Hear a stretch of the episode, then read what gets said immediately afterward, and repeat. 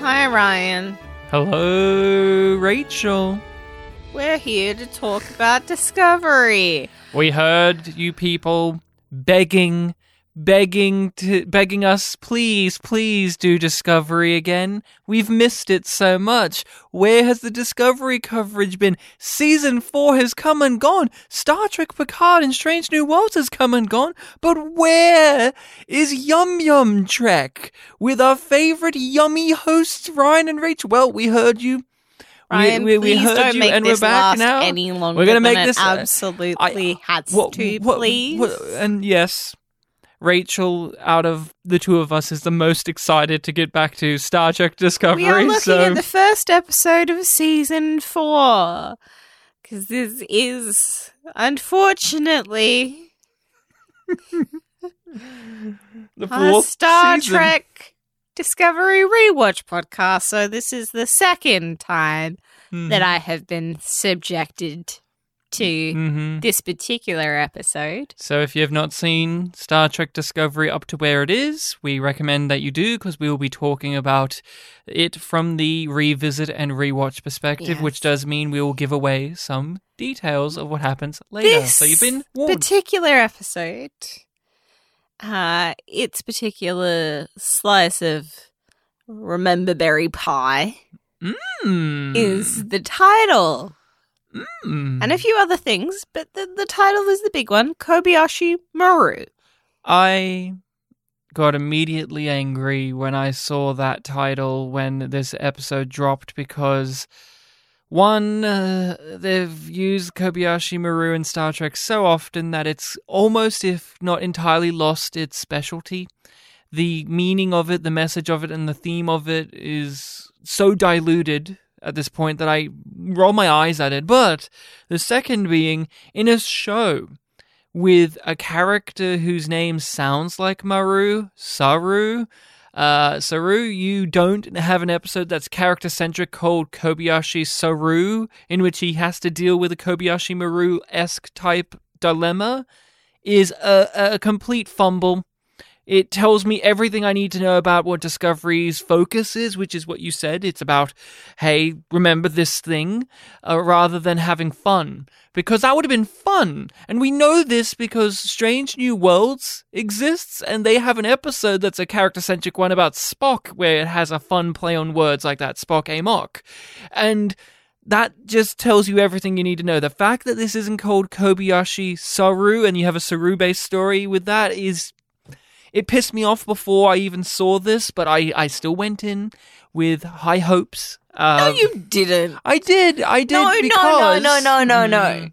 No, you were far too fucking beat down to have high hopes. Uh, No, you're you right. had hopes, but you did not have high hopes. well, let's talk about the lead up to season four in that regards. Then, Can I give the description?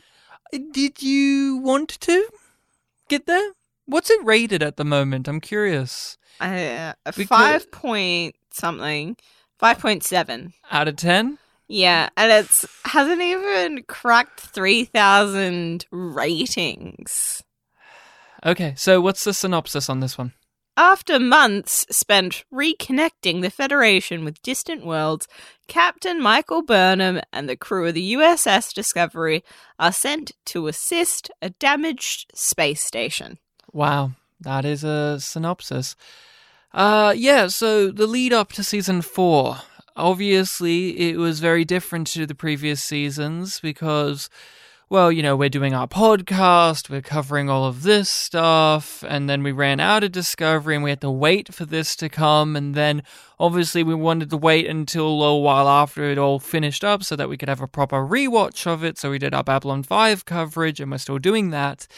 And there was a whole numerous amount of things uh, ahead. One was obviously what is the continuation? Where are they going to go from here? What new big threat are they going to do which is obvious. You, each season you go, They what do it every time. threat is it going to be? And then they advertise we're going to have an, a threat that isn't a villain. We're going to have one that's an event. We're going to have a, A non-corporeal non-corporeal. villain. We're not going to have a mustache twirling bad guy with a super weapon. Remember that for later in the season that they promised that. Because uh, it was a lie. It's a lie. We do have a mustache twirling villain who wants a super weapon. So, fuck you uh, for lying. But there we go with that. And then obviously, uh, COVID has happened and uh, it impacted the production of this season. And I was curious, and I think you were as well, of what that was going to make Discovery look like. Because uh, although we have a lot of flaws with Discovery, the one thing that you can't really um, claim it isn't is um, packed to the brim with people. So the idea of It's a professional production. and the show itself is crowded. You know, the Discovery ship, Yes. all these places are crowded with people, but the Big the, the, crew. Big the- crew. but the episodes are crowded with many characters. So, what was your kind of thought process about uh, that element of going into season four with the no- with the knowledge that they're going to have to be working within the parameters of COVID health and safety stuff? Yeah. I was just like, this is going to be really interesting because this came out at the end of 21 and was one of the first shows that we watched knowing that the filming part of the production cycle was all within The height COVID regulations. Mm, and the height of COVID outbreak. Yeah. And we knew that it had been delayed several times because of consequences to do with those. Yeah, with filming conditions. it. Yeah, they had uh, several, you know, outbreaks and contaminations and close contacts and so on and so forth. They're filming up in Canada, so they're having to travel to and from, and uh, there's a whole slew of things that were were going on with that. But I, I mean, what did you think it was going to look like, though? I was curious to see how clear it would be that Mm, that was a thing. And you do feel it. You do Mm. feel it. Like the fact that it's just like everybody is very spread out. You are only in a shot if you are absolutely necessary.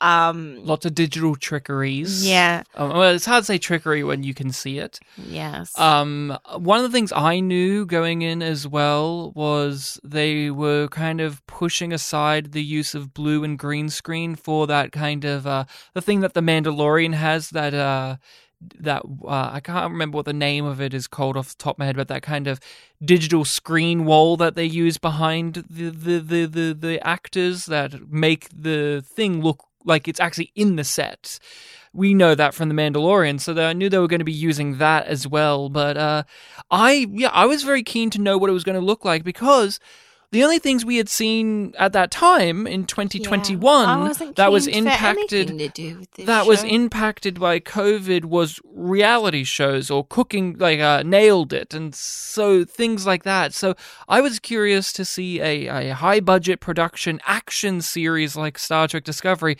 how it was going to operate under these restrictions, and it is pretty evident when you know when you know it. And you can see it and you can tell that they had to uh hold, hold back on the ambition of their scripts because the scripts haven't changed but the production had to change. That's how it came across. Even in this first episode you know in their script if this was season 2 there would be far more people to fill out the ambition of what they've got written down.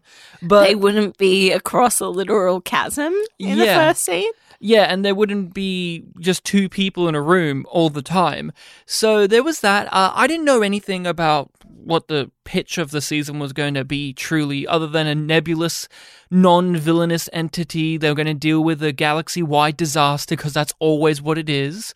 They gotta keep up in those stakes Mm. from destroying the entire universe. I knew they changed the uniform because everybody hated the previous new uniform, so they immediately Right. changed them again, and uh, that was about Okay. it. But in all honesty, I didn't really know the details of what we're going to go into. I mean, we said this at the end of last season, in which it had such a okay finality to it. Like Michael's become the captain. You can basically do anything you Where want does from the here. journey go from here? There were no real character things that we were looking forward to. I, I remember this so crystal no loose clear. ends. No, there were in terms of crystal clear in this. There were loose Well, ends we didn't care about, yes, and the one I what I was remembered was Julio saying to us, "Oh, come on, guys, aren't you so keen to know what's going to happen between Michael and Paul?" And I'm rewatching it, and I know what happens between them, which is fucking nothing. And I'm watching this first episode, and there's fucking nothing. And it was just hilarious to think about Oh, that because they had bad blood at the end of the previous season, but here it's just he's taking orders like he always Yeah. does because five months have passed, so they've probably hashed out their beef in that time. Mhm. Uh, but then the big thing that does not matter to the Northern American listeners out there, but matters to literally everybody else in the world, uh, was uh, the distribution for Star Trek Discovery got pulled two days before the airing of the first episode, this episode. And everybody who was in the know kind of was aware that the straw was going to break the camel's back at some point because all of the international distribution is fucked up Yes. for so, Star Trek. It's all on these different services. Discovery was on in for a Netflix. Yes, Amazon So- had Picard. You know, on and on Yeah. it went. yes, it was diversified. And a part of that Hmm. was that Paramount was just seemingly giving short term contracts to the highest bidder. Yeah. Just trying to get things quickly out because everybody knew that Paramount Plus was coming.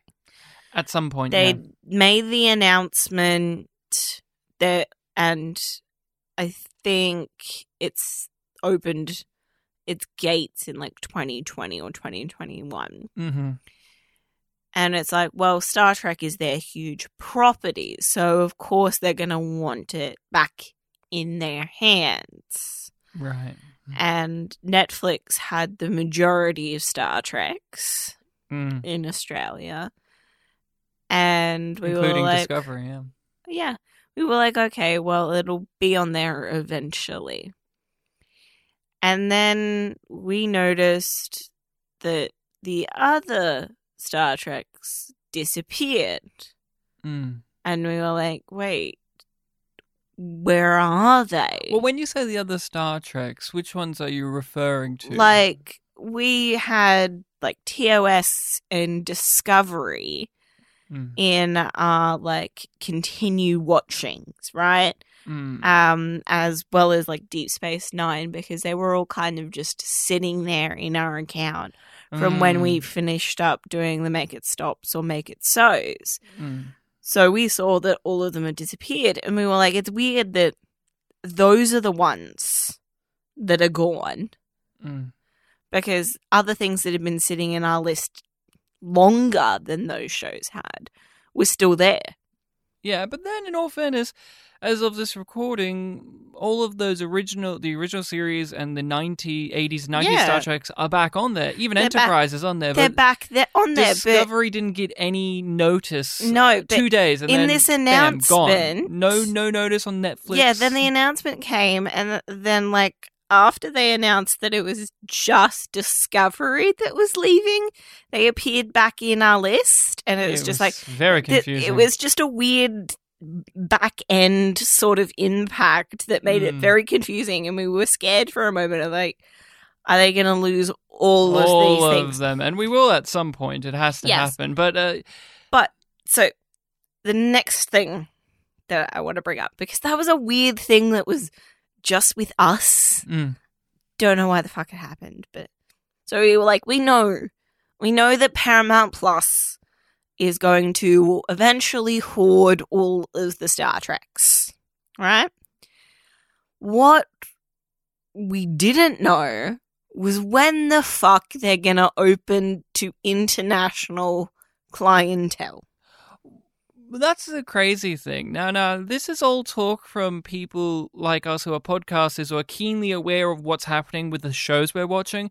But you got to consider for the general masses, and this is what I kept arguing at the time the general masses, like my parents, they don't get any knowledge of this. They they have like a few streaming services. They don't know where everything goes, blah blah blah. And Netflix didn't say anything on their site. It just Discovery was gone 2 days before. They advertised the new season was coming out, but then 2 days before Yep. pulled and you may go that's not Netflix's fault, that's Paramount's fault. You may go blah blah blah. Who cares? They're all companies that are evil and it was all of this stuff, but then it was the international thing and the crazy thing is as Australians, Paramount Plus was a is a thing, was a thing, was actively being used, was a streaming service that was promoted everywhere, Mhm. and we were still told, along with other countries that had not yet got Paramount Plus, even as we record, still just getting it. We Australians who had it before, like at the same time as the US, were told, you won't get it until midway through 2022. Fuck you. And that was a great warm up for me to want to watch this season. disaster. That was such a great warm up act to want to watch this season. It was a slap in the face. Now, it's not the showrunner's fault or the actors or any of these people. It's just how the evil business worked. But it really was a big middle finger to the international audience of this franchise that it was just even if your country has the ability the the platform the the, the streaming service to watch this we're not going to let you America gets it before everyone else, of course, and they will have it for so long that you by the time you do get it, you'll be spoiled. If you're on the internet, you'll be spoiled. Most most likely, most definitely, if you've got any keen interest in Star Trek. And so we as proud Australians watched Star Trek Discovery's fourth season the way that most Australians watch uh, media and uh, well, I don't think I need to fill in the. I think you can all fill in the blanks of what that means. We, we, uh, so we looked at this episode through the uh, uh national way of doing so, and I did not. You know what's funny? There are some episodes of shows like Discovery where I keenly remember how I felt about it at the time, but this one is such a non-entity to me that I felt as if I was watching it for the first time today.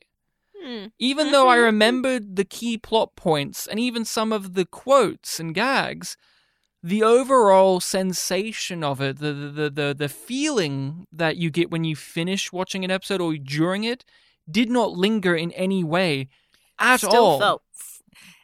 It felt fresh and stale at the same time. Yeah, it was a complete new experience for me. And if we're going to briefly just mention what we thought of the season overall, I didn't hate this season as much as season three. I think season three is still my least favorite. But the one thing I would describe season four is it's pitiful. I pity it. I feel so sad when I watched it. That was the constant thing of not sad in the way they wanted me to, No, but this no, no. this once high energy, high Mm. octane beast of a show that was messy, but it was arrogant, was humbled so much. yeah. It it was it was such a haunting experience watching season 4 week to week. It was It was. this titan of this titan show because I don't, as you know, as we all know, we're not huge fans of Discovery, but it it did have this huge uh, shadow that it cast in our lives, and then we watched season four, and nobody was talking about season four No. because nobody could watch it outside of the US. Sputtered out. Yeah, Um, yeah, it was a massive, like, just massive waste of time. I don't.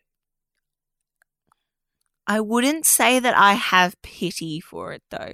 I do think it's pathetic, Mm.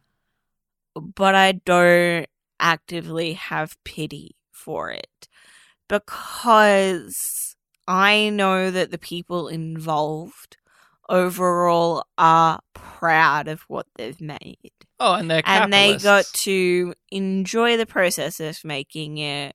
They think that they've done a solid job, and for me, I don't agree with that. So I look at it and go, that's a pathetic piece of fucking shit. But good on you. You made it anyway. It takes a lot of effort and a lot of things to go your way in whatever capacity you need it to to get a television show made and out, let alone one that has the ridiculous budget Mm. that Discovery does. Discovery from the drop, though, to give it its due, and uh, is they've always had major production issues. Showrunners dropping out, cast Yeah, members this, and this obviously. Why it makes it even more this- astounding that it's still being made. Well, uh, every Star Trek series season has some production issues, doesn't it? I mean, every show does. every show, but, but this Discovery ones, had mm. the cracks are deeper in Do a lot of do the seasons. and obviously this had the the COVID stuff. So the people who would love who love this show far more than we do would say, "Hey, you know, they did the best that they could considering this unforeseen event." And I I I completely agree as in that manner because I I I, I was expecting it to be much worse with those limitations than it is. Hence, I pity it because Mhm. I can see in the writers' brains what this episode, just this one episode, let Hmm. alone the seasons, was wanting to be, and knowing what the previous seasons, how they would go about it, yeah. and seeing them do it, but with the bar so much lower. Just that Mhm. they just can't get the things that they do. Like the big, one of the huge things that really hit me in the gut watching this one was this this first episode, revisiting it, especially after watching not only uh, Strange New Worlds, even Picard, and even The Orville, is Uh huh. watching this Mm-hmm. made me realize that this is for fucking dorks, dweebs, losers. You know, sometimes I've mentioned this on our Babylon 5 discussions and our Star Trek discussions. There's just some episodes of a thing Mhm. where it's so got those specific sci-fi nerdy things in them that it even makes me go, Whoa, I'm really watching something that I, I couldn't recommend to another normal person. This had that. And it made me laugh. wait. Ryan, Yes. you made a mistake. Mm. You incidentally refer to yourself as a normal person. Yeah, yeah. No, no, no. I'm not a normie. I'm sorry. I'm a Chad. So, um, no, no, no, no, no, no. I'm, I'm, I'm joking. I'm, a, I'm a yum yum. Uh, but you know what I mean by that. There are some Yeah. of the shows that we all enjoy that are so niche, so our Mhm. thing that you really can't recommend them to other people because they're just so specific. Like if you showed a, a, friend a picture of Babylon Five, they would immediately look at Londo and G'Kar and caution be like raising their eyebrows and i get that i do but i when looking at this especially that opening scene with the butterfly people and these quippy lines of dialogue and the queen people. uh yeah and the the uh the lines about grudge being a queen and all of this stuff and i was like god this is just They give the Latin name for cat. this is just schlock this is sci-fi pulpy schlock that Mhm. I felt like I was watching a show made for nerds, dweebs, dorks, and losers. Yeah, And yet I'm that. I'm that. This is the audience. I'm the Yeah. audience. this particular episode, and from what I remember, a lot of this season, I kept on thinking this, and I'm fairly certain that it will continue to be a thing throughout this season of Discovery. Is they really thought that they were doing something there? Mm-hmm. and just feeling that way over and over again because they the show feels so chuffed with itself with what it's managing to do and uh how it's sounding hollow to me Mm. i'm particularly thinking of the um I called them not jokes in my note. They're quips. Um, but they treat them like jokes with punchlines And, comedy music. Oh, the fucking comedy music. we need oh, but you know, you gotta love the serious sound effect that they use for Black Alert in this oh, episode. God. Oh god. Jesus Christ. That was so bad when we first watched it that you rewound it I- I because you I didn't believe that they actually used that kind of video game sound effect in this show. well, And you, you oh. were so sure. You were so sure. I thought it was a that- TV thing. I thought it was my TV making that no, noise. No, you didn't even think it was our TV, right? Do you remember what you thought it was? That, No. like you were trying to rationalize this. Oh, it was a speaker problem? No, no. You thought somebody next door was playing Mario. Oh, that's right. It sounded like a Mario sound effect. you were just like, no. It can't be real. No, It it's a it's a weird thing. It's a weird thing. You were like, it sounds like it's fucking Mario. Maybe Mhm. we just overheard the next door neighbors, neighbors playing playing Mario again, again, again, because they had played Mario recently. There was a reason why I thought this. There was a reason outside of just it does sound like a Mario effect. But that's so lame. And no, no, you know that this whole commentary I'm making about it feel it, making me feel repulsed by making me keenly aware that this is made for the dorky crowd. It's quite funny to think about that because Star uh, Star Trek Discovery's first season or two, even you could argue season three, the whole entire thing was we wanted it to be more Star Trekky, to be more nerdy, because their whole entire thing was it felt as if they were like Star Trek is for nerds, dorks, and losers. We're making a cool, brooding, epic sci-fi show that's made for adults. yeah. And then you watch this episode, and can you wrap your brain around how that mentality has faded?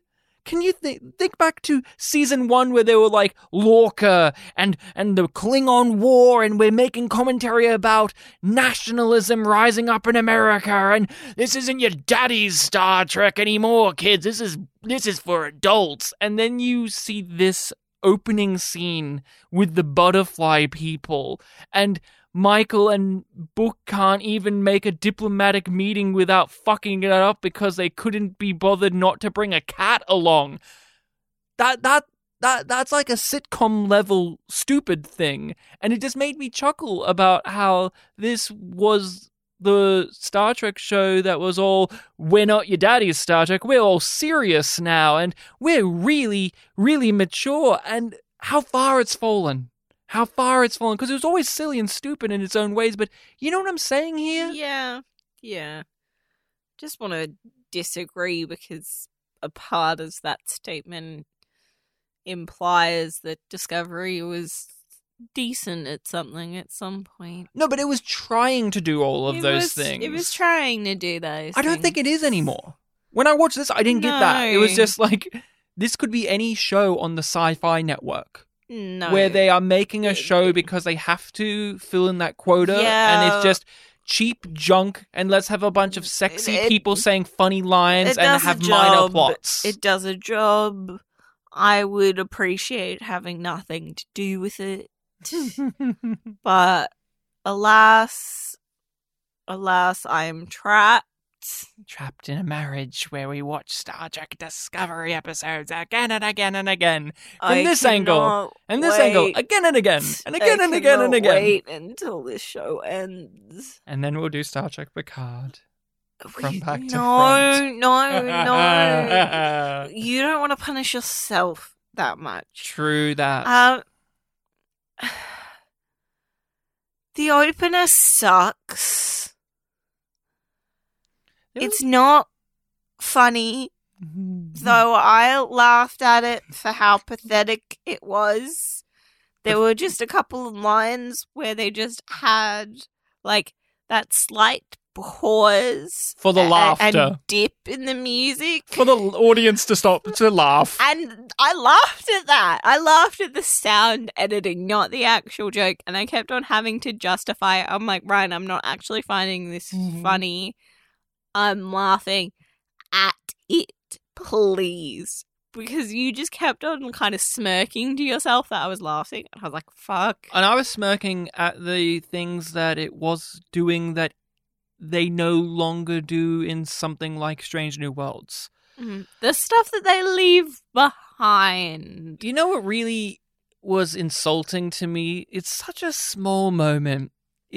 We always many people talk about how Star Trek Discovery is very informal. Yeah. They don't dare to try to have that cold, dry, formal nature that something like No. TNG does. And when they're doing this diplomatic meeting, they don't even try. They're just, ah, whatever. Got fucking dilithium. Shove it up your ass. No Fuck strings you. attached, so it goes all the way up into your colon. Yeah, and then we got a cat. She's a queen. What insulted me was We actually free the queen. What insulted me was actually this moment in which the butterfly people are about to attack them, getting enraged, and Burnham turns around and reveals why Book has been brought along, which is Book, quickly, do that Empathy, empathy thing. thing. And he's oh I oh no they're beyond empathy. That's not going to work. And it it insulted me because in Star Trek when they have characters with certain abilities, whether it be intelligence or a physical strength or whatever it is, I, they don't talk to them like that because they see them as more than that. But if that is a thing that they can do, that's handy. I thought of if Picard was talking to Data, he wouldn't just be like, Data, do that thing you do. He wouldn't talk like that. He would ask him to look up this information because he knows Data well enough to do that. Or say if we want to talk about somebody with. Uh, you know, uh, more specialty powers like that. Uh, you know, you have so many characters like has- Troi. Troi, what do you sense out there, Troi? Not Troi. Do that thing. Your empathy thing. Yeah, Do that very different approach. Very different. Because Troi's obviously there for her superpower like that. Yeah, But it she's feels- there in the capacity as counselor. And this isn't a phrase I thought I'd ever Which use with it- Troy, but they do it in a less dehumanizing way than they do with Book here. Yeah, Book, do that fucking empathy thing, you prick. That's what you're useful for. Your magical power. Just do that. And it felt so un Star Trek to me. Just the vernacular of it, the language, the mentality behind it. I just thought of all of these characters that have all of these specialty abilities, and it was just so degrading. And it's supposed to be funny and obviously you're supposed to have a chuckle because the music swells and they pause for a moment and look into the camera sweating profusely saying please laugh. And i didn't. But that whole opening set piece with the butterfly people where they are doing the mission statement of going to these worlds that have been cut off, trying to reconnect because connection is the theme. Did you know that's the theme? We'll tell you that's the theme over and over and over again because you're five years old and you don't get what themes are, so we'll tell you them repeatedly until you get it. Oh, I got it. It's connection. It's about connection. It's about connecting. Uh, they want to give them the dilithium, but of course, wouldn't you know it, Rachel? There's uh, misunderstandings. Not only is there misunderstandings, but the butterfly people have some really fucking good points about why they don't want to connect back up with the Federation and that they need more from them than these sugary sweet promises and bribes. And we don't have enough time to deal with the uh, complexities, the metaphysics of that. We don't have enough time for that. So let's just do what we always do. Chase, Shoot. chasing action scene and You're in the middle of a chase now, aren't you? and quips. Yes. And the first scene, the first scene is another example of something that we've harped on and fucking on about. That plot could have been an episode. That could have been a whole episode. That could have been a whole episode. Them talking to these people and negotiating with them, and then maybe there's something going on with them that's a little bit more sinister, or something that they can help them out with, but their pride Like, is getting in the way, and maybe they learn something about their culture. And is so much like episodes of TNG. hmm It's like they go to start diplomatic relationships, but you know, they're hiding a problem of sorts and having to try and figure out a way Mm. through without attacking back, even if they're under attack, Mm. and figuring out a way to establish positive regard between the two species. And how do you, as a Federation Starfleet officer who clearly has a set agenda, whether it is in this diplomatic meeting or some conflict that emerges between you and them, uphold those without disrespecting the culture? Uh, this is the silliest pull, but it's the one I'm going to use, Rachel. Is- Yes. That episode where Wesley Crusher falls into the fucking bed of flowers on that one Mhm. planet and they have to try him to death because that's their uh, they society. immediately And that death is Yeah, all crimes. all crimes. And it's a bad episode. But hell, even that one, the crew of the Enterprise was like, damn, this is a moral complex issue that we got going on here because, Mhm. Well, it is their law, but we don't respect it. But obviously, we can't just walk around being like, we don't respect it and fly away pretending like it never happened. We They- can't they just transport him out. they have to grapple with it and come up with a solution and so on and so forth. And whether you think the solution and the plot of that episode is good, I don't. But there was a there was an episode there. That was an episode. You could have a whole episode about these fucking butterfly people and their weird alien cultural difference, and you find uh what's that connection with them instead of But that would be a daddy Star Trek, and Discovery may be a pile of shit, but it ain't your daddy's Star Trek type of shit. I don't know where the writers' brains are at with this season when it comes to some of the choices they make, such as obviously you want to have the opening scene be what they have, where they have a Spectacle. not just spectacle, but you have a diplomatic meeting that goes awry, and they have to uh, help them in a more abstract way, uh, but you have it go awry. And their way of making it go awry is Michael and Book go to a planet that had that specifically asked for just you know the knowledge of who was like what life forms were coming down and they couldn't be asked to do it properly and brought a cat down with them because she's a queen. Grudge She's stays on the ship, and then have to take Book's ship. even archer got in trouble for bringing his dog down to planets because it pissed on a sacred tree. That was silly then but at least they acknowledged it's silly that archer has a dog and he brings it on missions. Mhm. and it infuriates me because it's like the arc of this story here like michael's got a central character flaw and we're going to explore that in the season. What? but and it's she's flawless. yeah she's flawless. She's a queen. Um and they have it all laid out with her and the president at the end and it's like okay.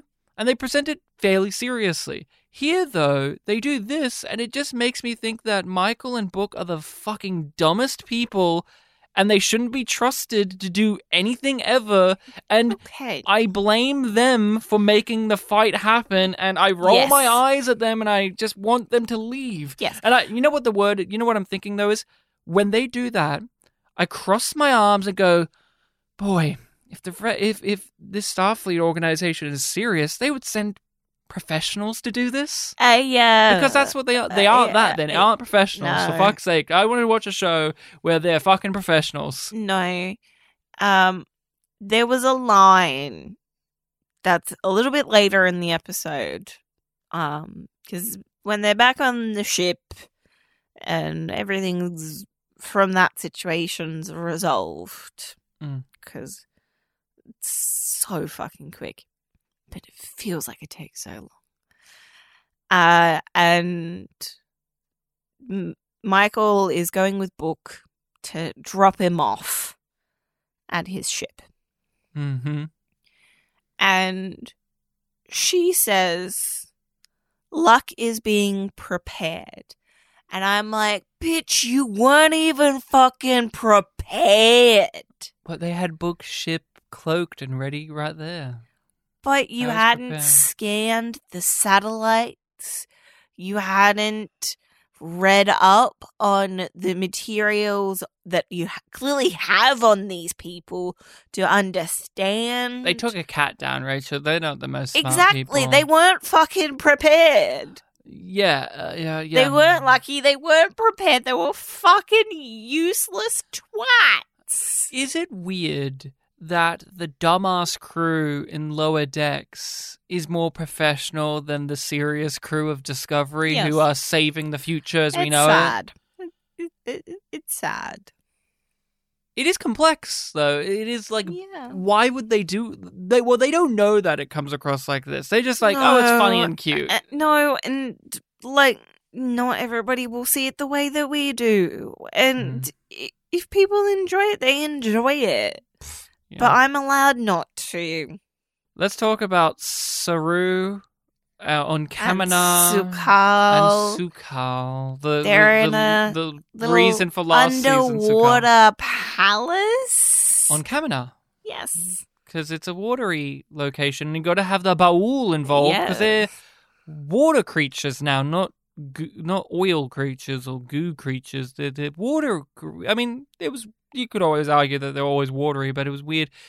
So you They have go in a slightly different direction. so so we cut to a scene from the Star Wars prequels yes. where we go to an underwater city Where with some CGI gooey Master creatures. Saru emerges from the shadows like it's a reveal that oh, he's still man. in the show. Not just that, but he's on Kaminar. Who would have guessed? Who would have guessed when we cut to Kaminar and a council of uh, of these freaks? That the- Definitely not people who watched the previously Well, on. but but not even that. It's one of those things where it's like, it's not a reveal when it's the most Who obvious fucking. fucking It would be a, it would be a reveal if it was Paul or Hugh. like you know what I mean? It's not a reveal when you go. or Meanwhile- Su'Kal. Meanwhile, Su'Kal was the great leader. Oh, that would be a reveal. Saru- No, no, that would be a reveal. But it's not a reveal when you go, meanwhile, on Kaminar, uh, da da da da, Saru's there. That's not a twist. I mean, we know Saru's there, but they do it. They, he comes out of the spot, like, he comes out of the shadows into a spotlight. He poses. The camera swirls in. The music is blaring with this da da da da. You didn't expect this? Oh, it's Saru. Look at him. This is where he is. What a shocking thing that Saru's no longer on the Discovery after giving up being captain for some reason. Uh, he's now here being an ambassador or leader of some sort. Ooh, and what's his scenes during the entire episode? I sure do miss being on Discovery. Over and over and over again. And, guys, we should try and connect with everybody else. The theme is connection. And then Su'Kal coming in being like, because of our amazing friendship over the last five months, I can be on my own. You need to go back to Discovery and connect. My question that I want to ask that comes from this is Is it realistic that Su'Kal is revered in the way he is in this show? No. No. It they allude to the way that it should be. It's only been five months. They spent what was it, like a hundred and twenty years suffering the results of the burn. Many people died. So many people died in the immediate burn. Mm, and then And post, it led to slavery. direct result. So much irrevocable harm was done in the known universe. And yeah, he didn't do it on purpose, but he is the one to fucking blame. And they allude to the fact that, you know, some people still don't like him and judge him and, And don't want to deal with him Mm. but they're in the few. And we don't see those people. And we never will again. We see the fact that he's on the center floor of this council chamber meeting. He- like they've is put power and faith in him. in Su'Kal. What does he have to offer them? This is a guy who. What the fuck? This is a guy who's got the mind of a four-year-old boy. I don't know what he's got to offer them. Uh, my question also spins off into wouldn't somebody want to kill him? Absolutely. The fact that he hasn't already had an assa- assassination attempt is ludicrous to me, and we'll never touch upon it again because he doesn't come back in any other episode in the season. This is it for him. It's him bye-bye. patting, patting uh, Saru on the back, saying, "I was a bad storytelling mechanism last season, but now I'm saying goodbye to you, and we won't have to think about me again. Bye." Even though realistically, if this was wanting to be the gritty serialized show that is claiming to be, the fallout of bringing the guy who gave the burn to the entire galaxy, bringing him back into the general populace, would bring so many cascading consequences and events along with it that you could explore in a TV show.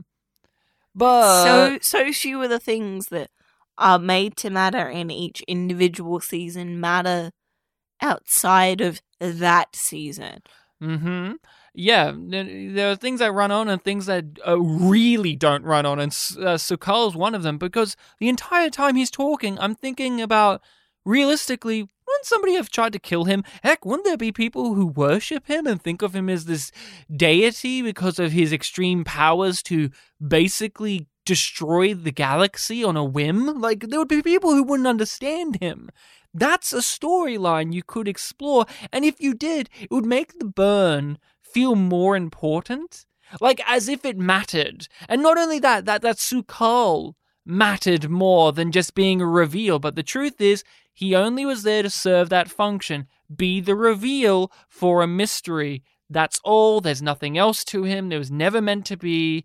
And we are wasting our time even talking about it. So there's nothing else to say. Like, Saru's just on that one set whinging, honestly. I, I, I, I did not like him. I've been a big fan of Saru, and I couldn't give a shit about him in Oh, this I did episode. not like his version of diplomacy and trying to sell them that you are part of a galaxy wide Oh, community. his little slideshow. Yeah.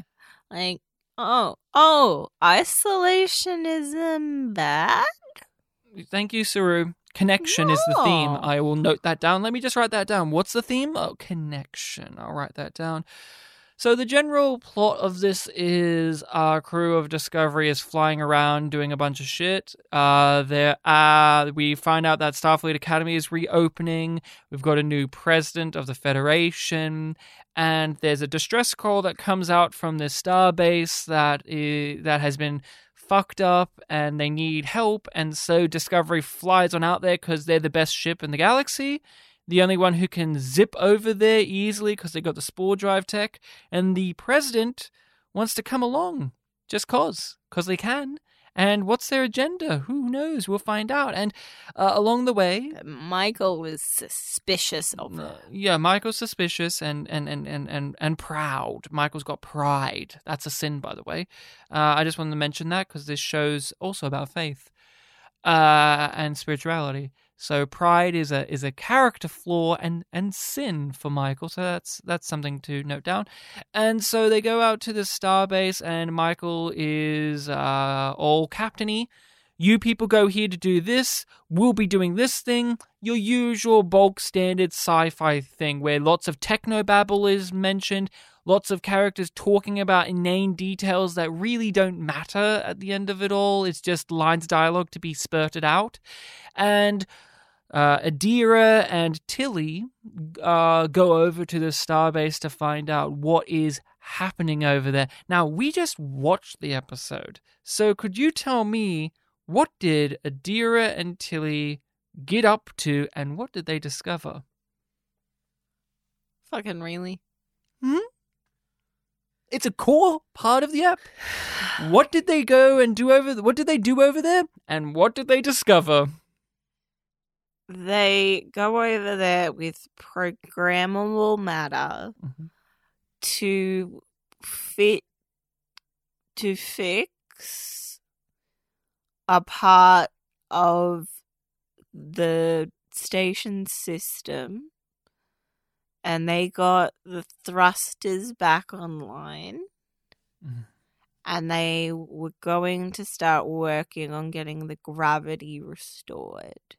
Okay. Did they discover anything? that they needed to go in there and respect that the captain was the captain. The commander, yeah. But also not because he was he was a loose cannon and a little well, crazy. They needed to talk him down. Um, The president was- talked him down. Ad- Adira got to learn about their first, well, like get to experience their first away mission. Awesome. So they didn't discover anything that helped uh, propel mysteries or further the ongoing plot within this episode or the season overall. No, no, Mm. not that I remember. So what was the time spent on? Because we spent a lot of like in-camera time over there. What did we do? Um, so we have those two characters there so that, you know, it counts as an away mission that they're helping. Two, so when everything gets in danger Mm. or they're in a perilous situation, there's characters that we care about to try and make us care about Nor- Nautilus Yeah. because The he, he fucking dies. Oh, what? No, I loved that guy Um, that was really hostile to the Discovery crew the entire time until the last minute of his life. Yes. Yeah. Um Is that a thing that annoys you in and writing? it's the first initial accidental consequence of the DMA. yeah DMA that we are aware of because what we do know in the rewatch and minorly from this episode is they got blasted by the DMA just hovering past them. So they got fucked up and they're out of alignment and they're spinning around. Why I am pressing you on this is we spend so much time with Tilly and Adira over there. oh And it oh, is there my- is another thing Go on. there is another thing so it does seed two ideas that do come back Mm. which is Adira doesn't know how to work as part of a team and assumes that other people are incompetent or at least not as competent as they are. And two, Tilly doesn't know what the fuck she wants. Oh, okay. Both of those things are set up. Are they done? Are they set up in a way that's interesting? No. Okay, let me say it in a different way. Are they demonstrated in the episode in a way that's fun to watch? No. Well, then what are we doing? Because why I'm pressing you is Watching we spend why I'm pressing you is we spend a lot of time on this space station. We don't see a lot of it. We see that one set. We see a montage of them fixing. We see them get expensive to get an upside down set. no, no, they just flip. No, no, no, no. We see them get grilled by this commander guy, and them just stand around and saying, "There's danger here, Michael. There's danger." I was hoping that there would be a lot more uh stuff from them whether it be character building things such as they relate to that commander guy on a personal level instead of the president. They as these characters calm him down they learn about him they connect with him as a man.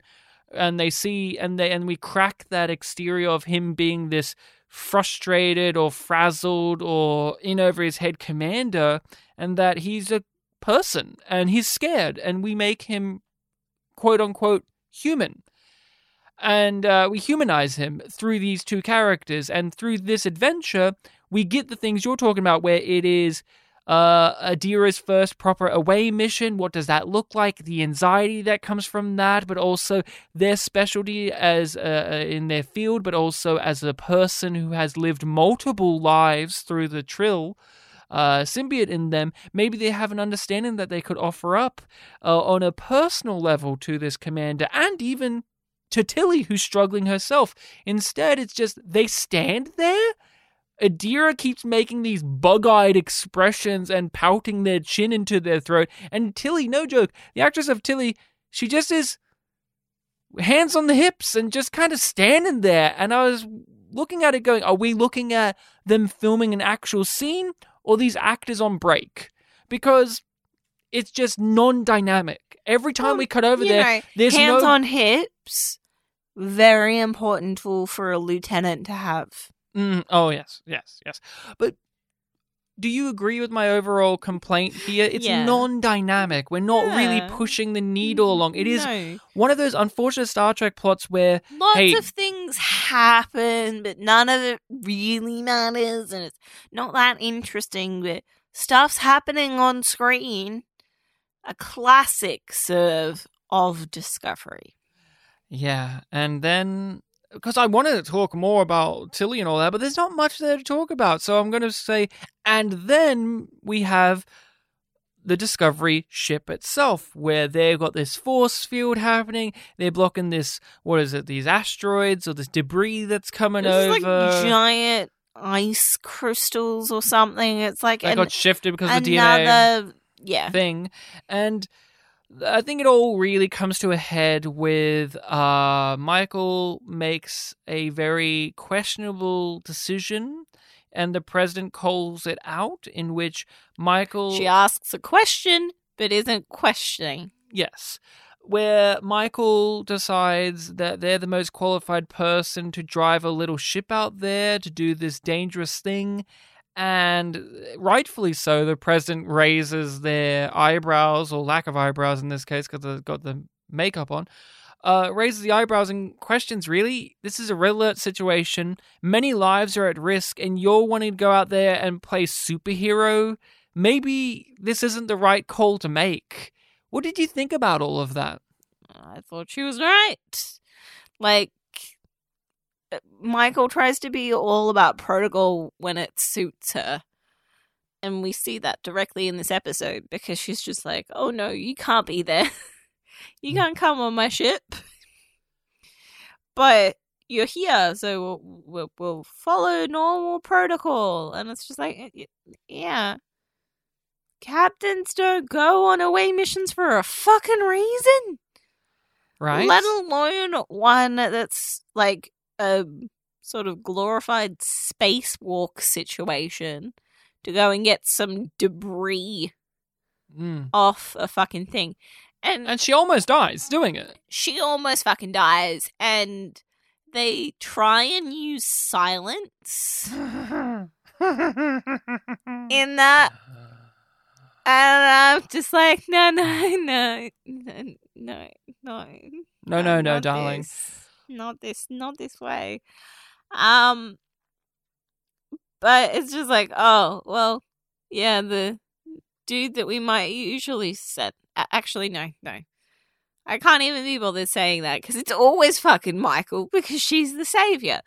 It's always going to be her. There's no, nobody else. There's nobody else that they would ever send to do something that stupid. It's always going to be Michael.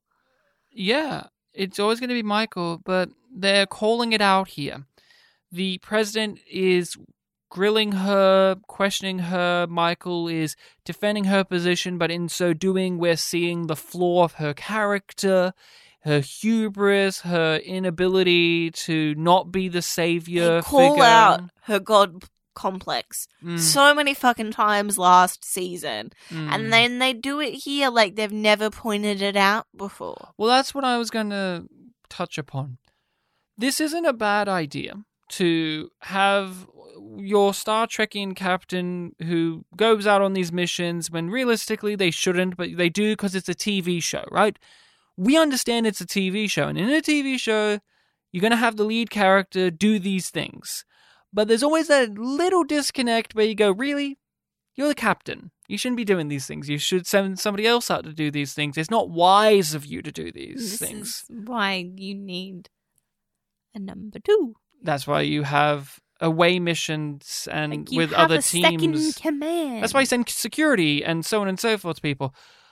So it isn't bad to have a character who is filled with many egotistical flaws in the show and a messiah complex and all of this stuff, who does also do the usual sci fi lead thing and amplify that and explore that and call it out. I actually don't mind that. I think that's really great idea. the idea here is not a bad one. It falls apart though because they've explored this idea. When I say explored, they've done this each season and she always changes by the end of the season only to be the exact same way she was at the start of the next. She never truly develops. She never truly she is learned. still the person that commits mutiny. yeah, She would still fucking do the same sort of shit. Even though by the end of that first season she learned otherwise. But then Star's second season, off she goes doing this crazy, absurd shit. You mentioned it. Season three, they called it out the whole time. Then by the end of the season, she's finally in that chair and she's like, you know what?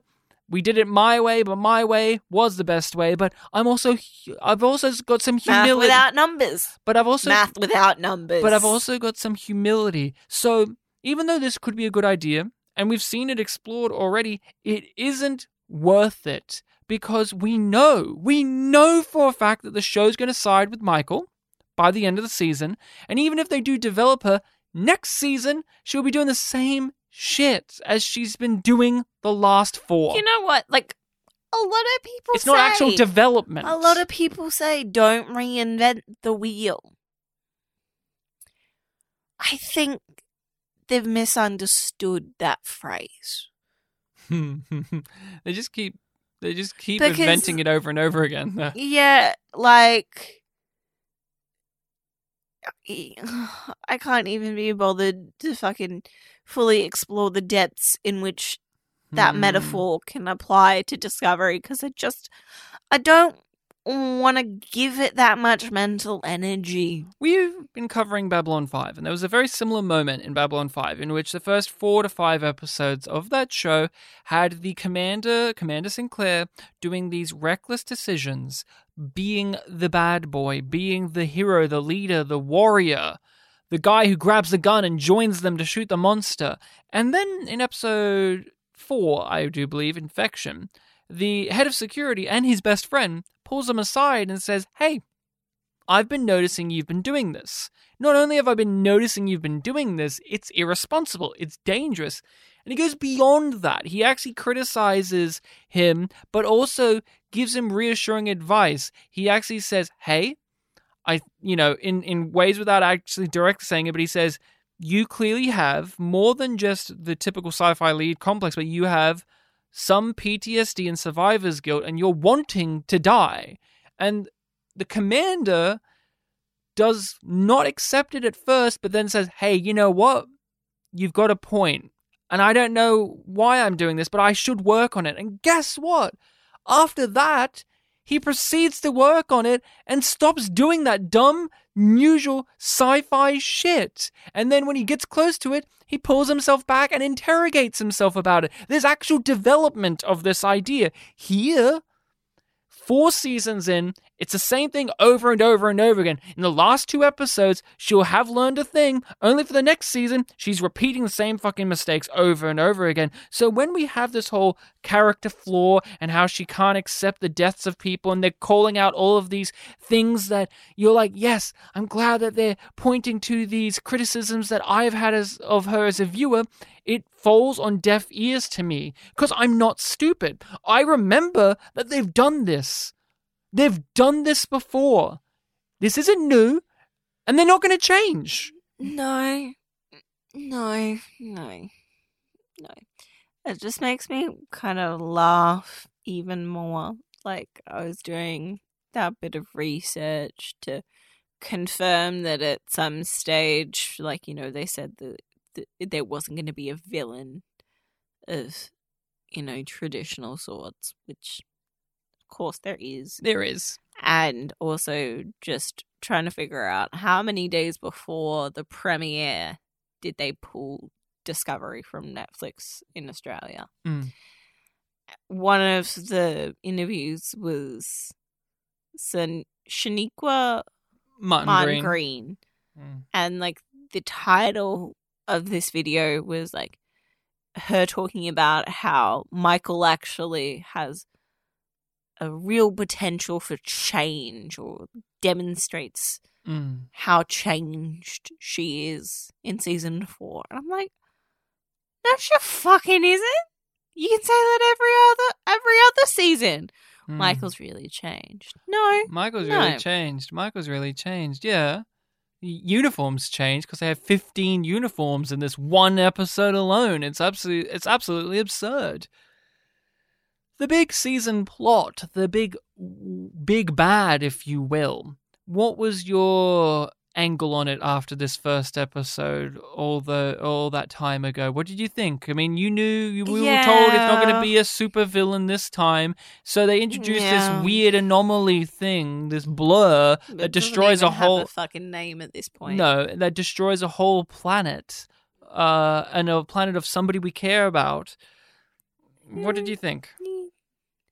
I was just like, uh, okay, let's see what you do with this. I was not in a point where I was hopeful about it, was not interested in it because I was half expecting them to pull some sort of red angel shit with it. Hmm. Which, you know, in some ways they do. In some ways they do. I was like, okay, just setting up a thing. This episode's very heavy with the expositions and the setups for all the things that you want to do this season. And oh boy, I get it. You have themes. You have themes. I get it. You're a viewer of this. of, I'm going to bring up a show. You're a bigger viewer of it than I am, but in my minor viewing of Buffy, the Vampire Slayer, it got tiresome to me that it followed that formula of each season or two had the big bad. The big bad, yeah. And then the smaller bad that Mhm. you would usually connect to the big bad. It was a formula. Yes. You knew what it was going to be every single time. And there came a point where, even if the big bad was interesting, you were no longer interested because this has been done. Yeah. This has been done. And you know that they're going to defeat them, or the big bad's going to give up, or the big bad's going to become their friend.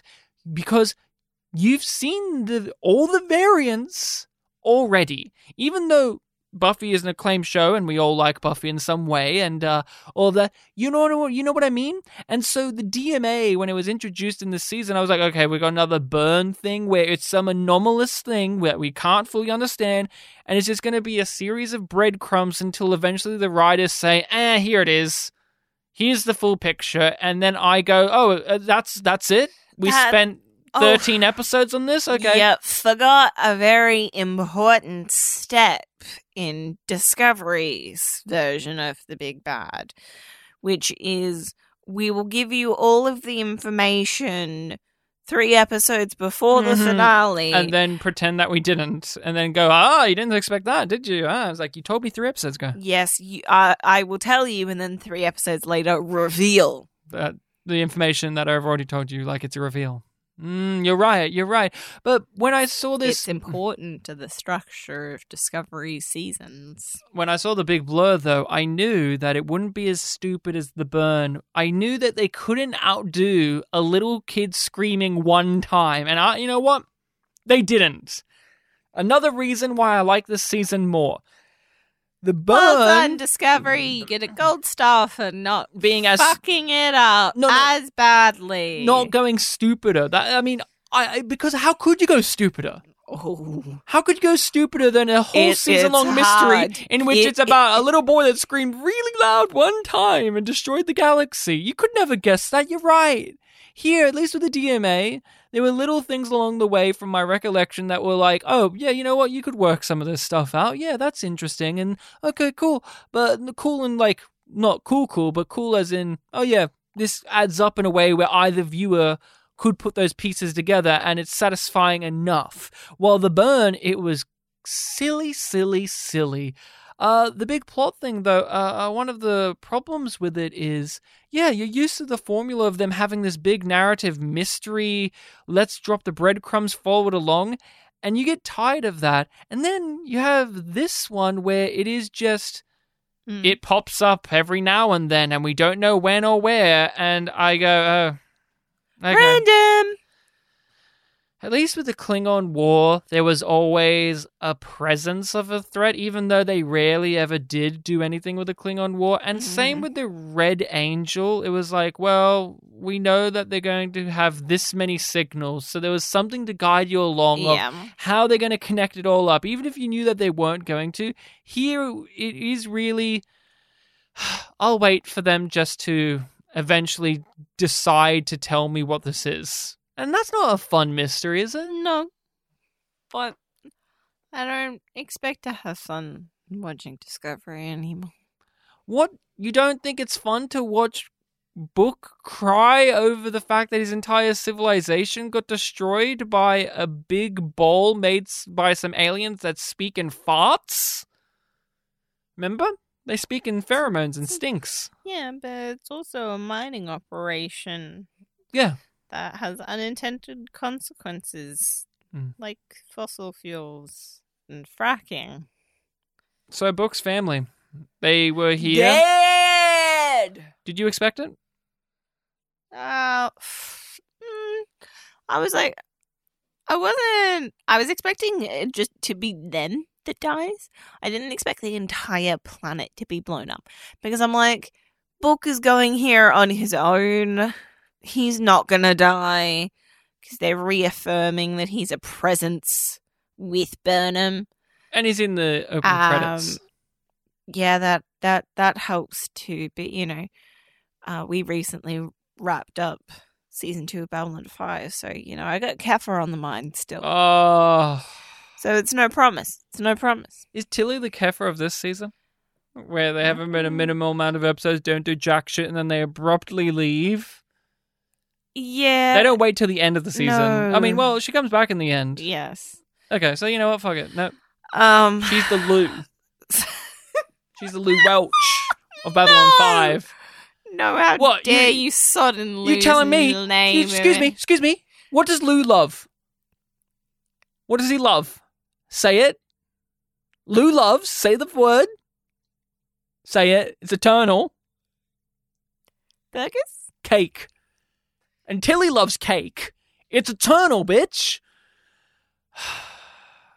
Book's family was so obviously going to die because they were being so sweet and cutesy, and that shot of the and kid all running. animosity between the two of them. all that like the two brothers has dissipated entirely. Well, Ra- Rachel, Rachel. Not only did the events of the sanctuary happen, but it's been five months. And as we know from Michael's one magical year of being a bounty hunting delivery person, it changes you. Just any amount of time, it really changes you. I mean, how long has it been since we've covered Discovery? We've changed so much since then.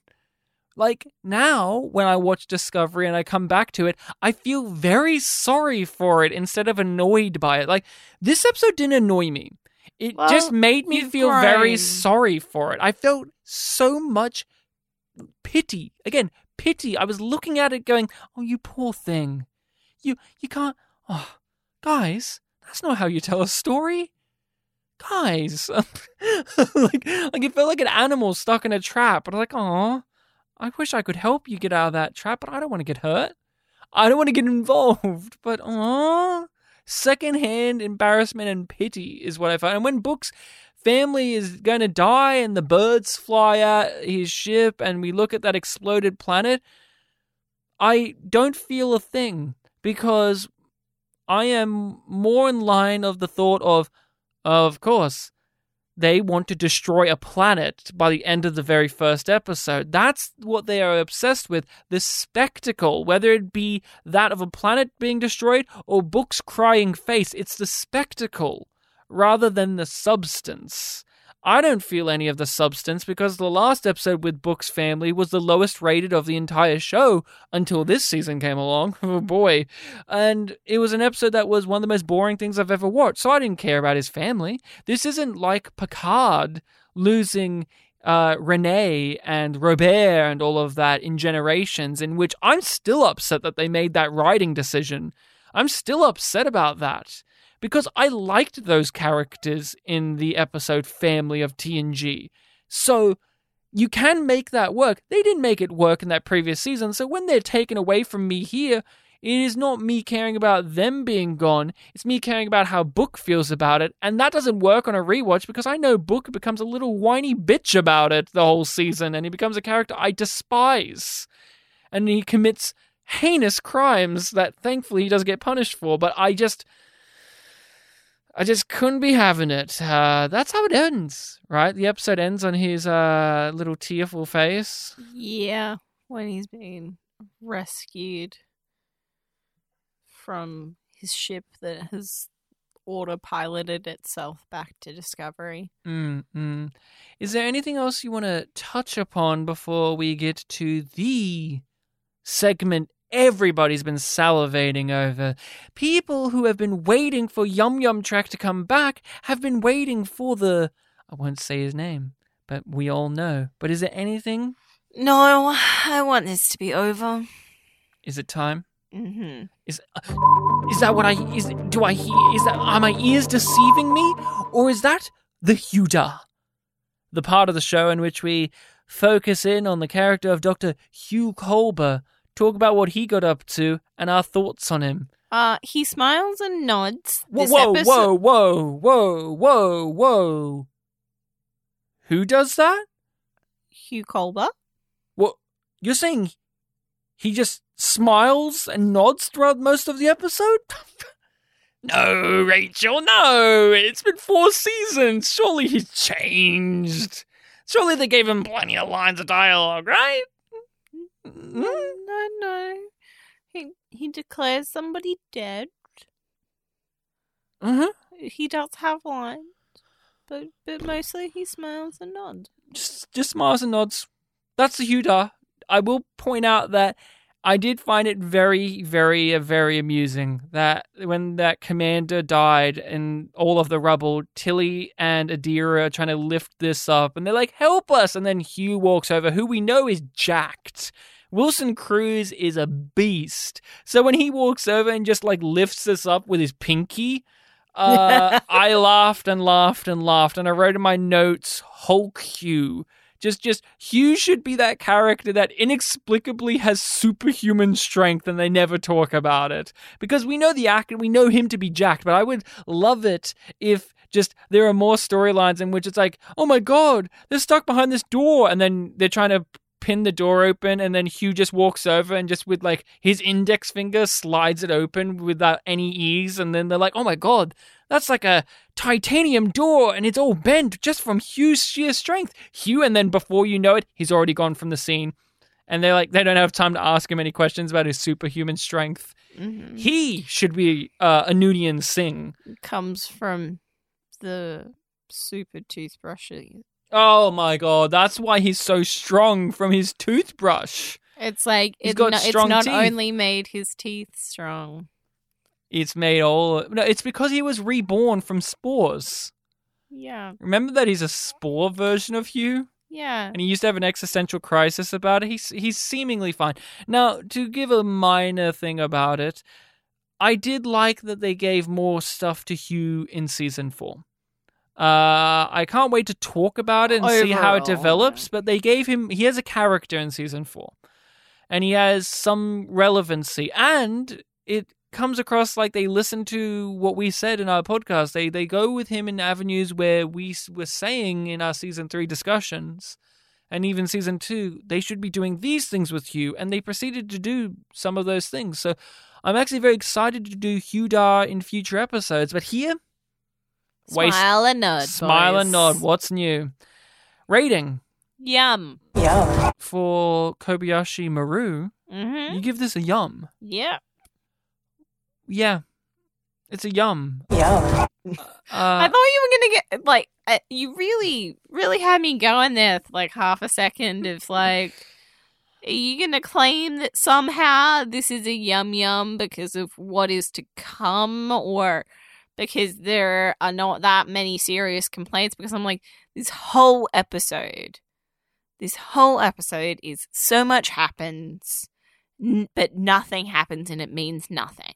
That's what you stole the word. You stole it all out of my mouth. This is an episode that is jammed packed, but with nothing.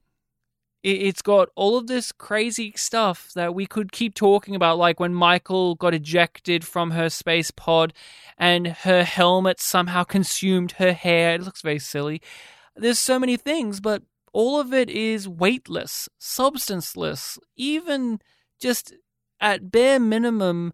It's not even that arrogant anymore of a show. It's just going through the motions. So I give this episode a yum because, like the first time I viewed it, I'm not going to remember anything about this other than the basic plot points of this is when Book's home planet got destroyed by the DMA. And that's it, really. That's all I'm going to. And the president got introduced, but nothing of actual. I, I consumed this and it mm. imprinted upon me. No, this is static noise for almost an hour to me. So it's a yum. The next episode is Anomaly. Anomalisa. Oh, that's a great film. Saru returns to help the USS Discovery uncover the mystery of an unusually destructive new force. As Burnham leads the crew, she must also find a way to help Book cope with an unimaginable loss. What's the rating on that one? 5.3. Lower? Mm-hmm. These are all lower than the lowest ones of last season, right? I think the lowest one of last year was like 5.4. A lot of these are that area. It's it's quite amazing how much season 4 is lowly rated on IMDb. I'm shocked. I'm I'm I'm actually very shocked that there's an episode one of them coming up that's like a 4 point something. Currently, all of season three is above a five. Oh, really? The Yeah. Sanctuary even above a 5. Wow. That was the lowest rated last Yeah, it's a 5.7. There you go. No, no, that's what I'm saying. A lot of season four is lower than the Sanctuary, the Yeah. previous lowest rated episode of this series. So this anomaly, episode is on par with Sanctuary. which was yep, anomaly. Next time we'll be talking about that. So people make sure to give that a a revisit, a rewatch, a, a, a going over. We would love to hear your thoughts on uh, season four of Discovery, what we've talked about here. So you can hit us up on our social media platforms. We are on all of them under Yum Yum Pod or Yum Yum Podcast. We're posting on there regularly, talking about obviously Babylon 5, where we uh, have been for the last few months. And of course, we are going to be talking about Star Trek Discovery again. Yes. So you can and engage with us there on any of those. just want to know, just in case people are here and ha- haven't heard of our Patreon show, Make It Stop or Make It So, that I referred to earlier, which was where we watched the highest and lowest rated episodes of, of all of the seasons or series of Old Trek, which is a completed series. So if you yeah. hop on Patreon, you have all of that. We, yeah, we have much. fingertips. We have a lot of content on our Patreon. We talked about season two of uh, Picard. We talked about the first season of Strange New Worlds as they came out. So you can hear our takes on those on Patreon, as well as become a group, a member in our group Discord. So Yum Yum Pod on Patreon. If you have the means to do so, come over there and join in on the fun. Get some extra Yum Yum and help the show out. If you uh, if you're still listening, uh, all of this is in the description below. Rate and review us on your podcatcher of choice. Our email is yumyumpod at gmail.com if you want to contact us more directly. But if that's all we've got here, Rachel, I think we're good to uh, finish this one up. Any words of wisdom, anything you want to leave us on with uh, Kobayashi Maru? I want CBS to cancel Discovery. No, no, you're supposed to say yum yum.